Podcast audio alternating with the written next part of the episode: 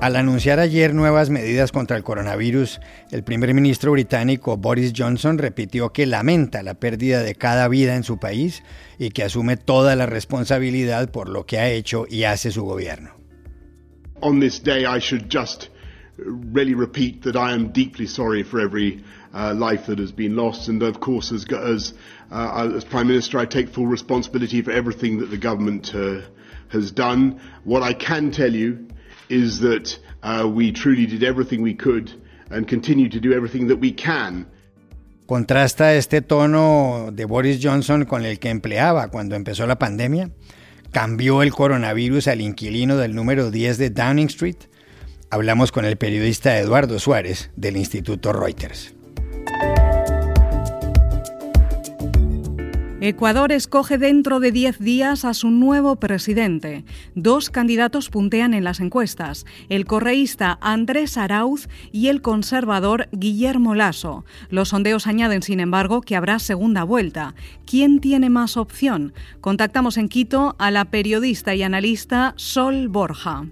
Todo indica que el Senado de Estados Unidos no va a condenar a Donald Trump en su segundo impeachment. Según el diario The Wall Street Journal, eso lo haría resucitar políticamente. ¿Tiene sentido esta tesis? Hablamos con Victoria Murillo, profesora de Ciencia Política de la Universidad de Columbia en Nueva York. Hola, bienvenidos a El Washington Post. Soy Juan Carlos Iragorri, desde Madrid. Soy Dori Toribio, desde Washington, D.C. Soy Jorge Espinosa, desde Bogotá. Es jueves 28 de enero y esto es algo que usted debería saber hoy.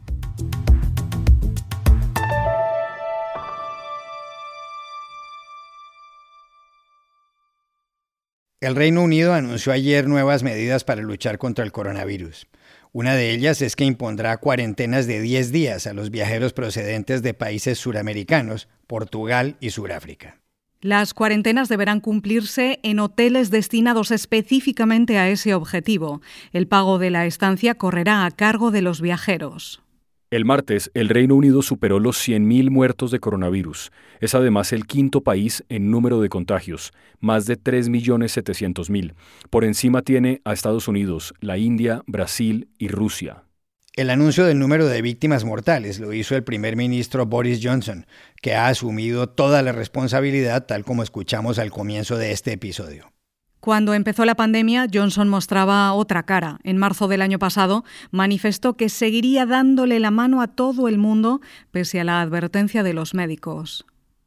I'm shaking hands continuously.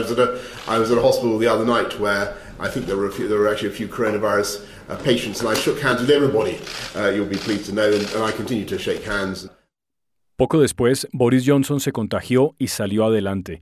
La pregunta es, ¿lo hizo cambiar el coronavirus? Consultamos a Eduardo Suárez, ex corresponsal en Londres del diario madrileño El Mundo y jefe de comunicaciones del Instituto Reuters de Estudios sobre el Periodismo en la Universidad de Oxford. Pues yo diría que sí. Efectivamente, el Reino Unido empezó siendo uno de los países con menos restricciones de la pandemia allá por el mes de marzo, con una ruta muy similar a la de Suecia. Y efectivamente, Boris Johnson ha ido cambiando a medida que le ha ido afectando la enfermedad. Es importante recordar que él se contagió de coronavirus, estuvo en una unidad de cuidados intensivos muy grave y bueno, pues cuando salió, la verdad es que salió bastante cambiado y de hecho le puso el nombre de su hijo, el nombre de su hijo le puso el nombre de los dos médicos que le salvaron la vida y desde entonces las medidas en el Reino Unido se han ido endureciendo y la actitud ha sido distinta.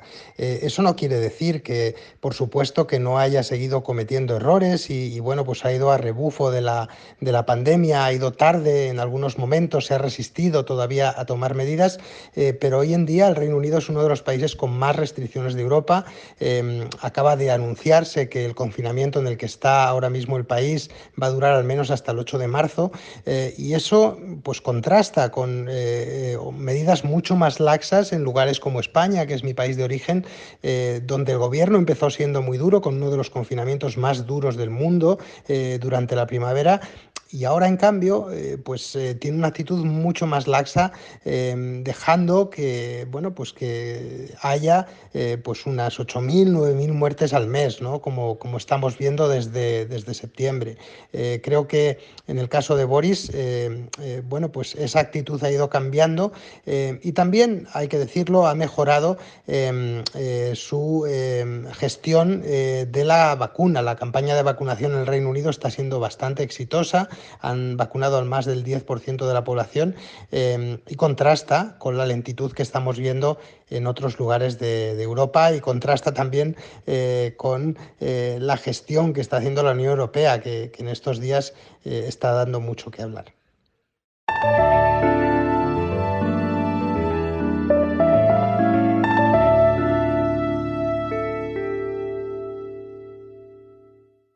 Los ecuatorianos decidirán su futuro político dentro de 10 días. El 7 de febrero, domingo, se llevará a cabo la primera vuelta de las elecciones presidenciales.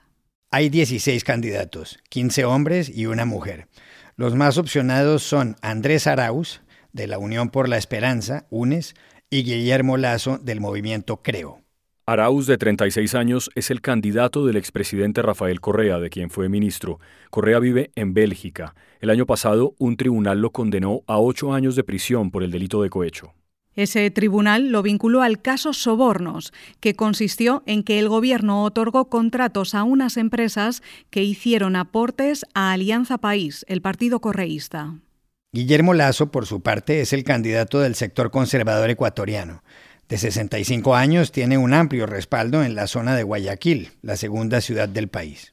Para ser elegido en la primera vuelta y suceder al presidente Lenín Moreno, un candidato necesita más del 50% de los votos, o el 40% si le saca una ventaja de 10 puntos a su inmediato seguidor. Según las encuestas, ni Arauz ni Lasso serán elegidos en primera vuelta. La segunda sería el 11 de abril. ¿Quién puede ganar?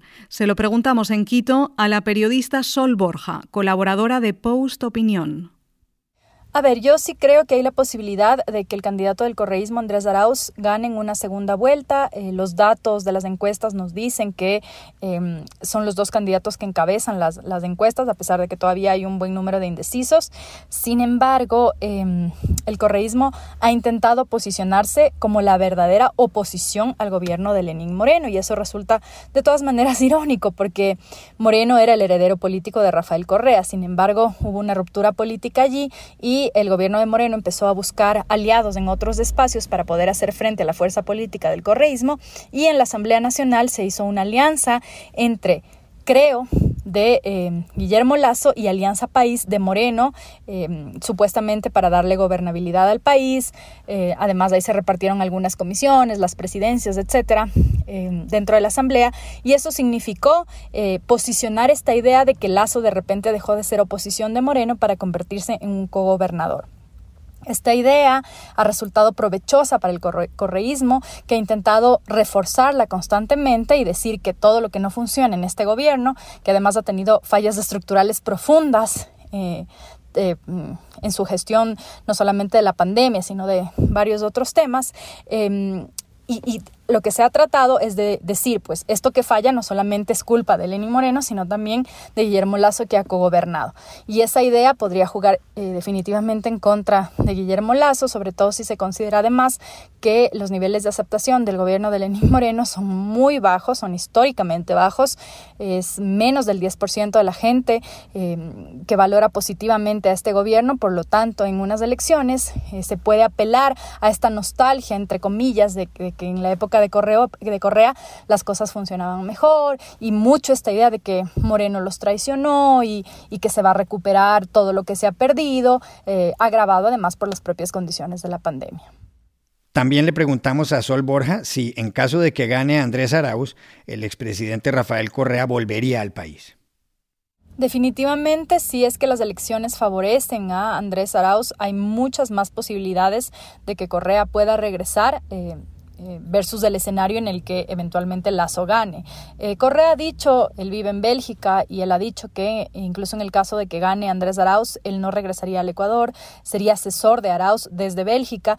Sin embargo, hay que considerar las declaraciones que ya ha hecho Andrés Arauz sobre los procesos de Rafael Correa. Recordemos que Rafael Correa en Ecuador tiene varios procesos judiciales abiertos, incluso tiene una sentencia ejecutoriada. Por lo tanto, si él regresara en este momento a Ecuador, él sería detenido para que cumpla con esa sentencia.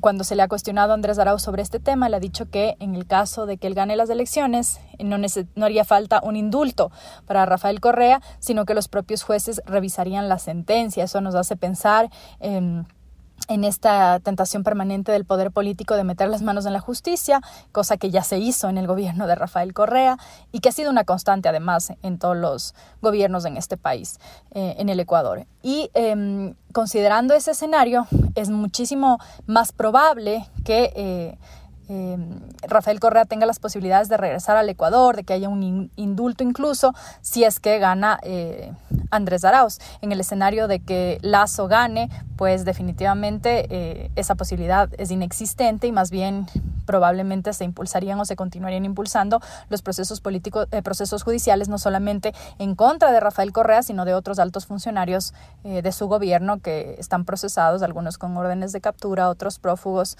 otros detenidos y cumpliendo sentencia.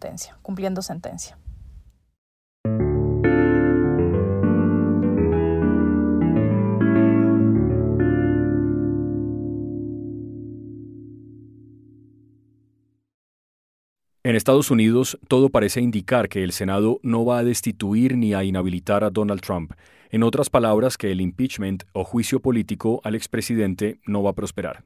Este impeachment, el segundo contra Trump, se inició después de que el 13 de enero la Cámara de Representantes lo acusara ante el Senado por haber incitado a la insurrección.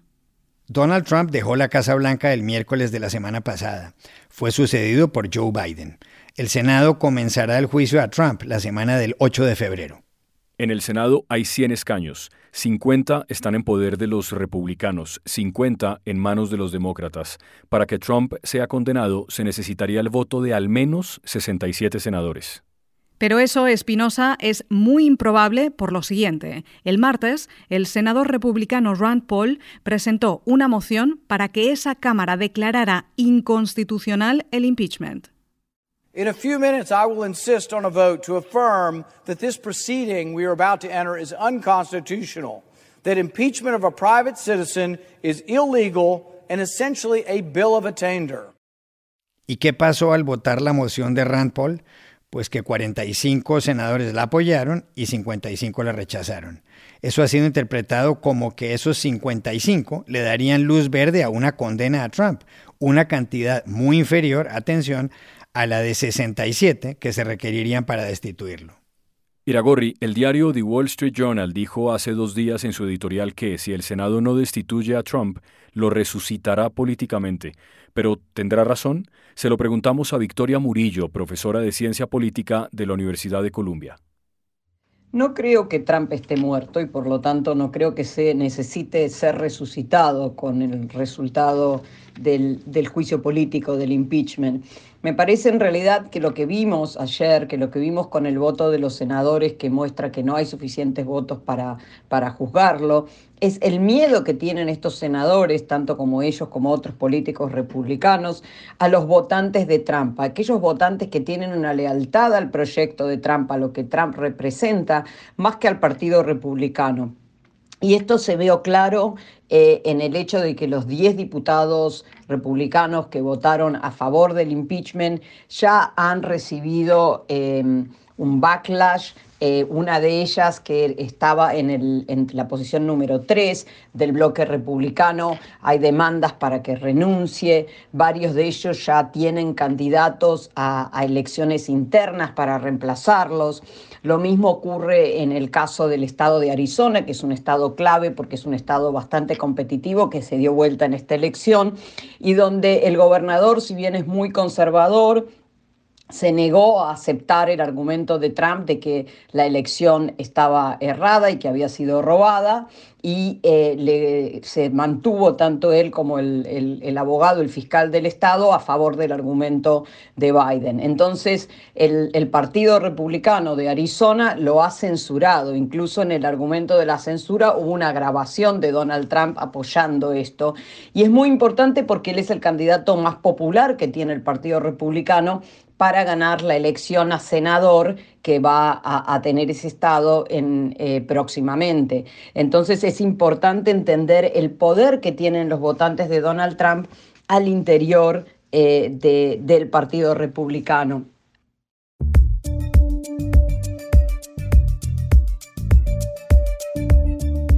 Y estas son otras cosas que usted también debería saber hoy.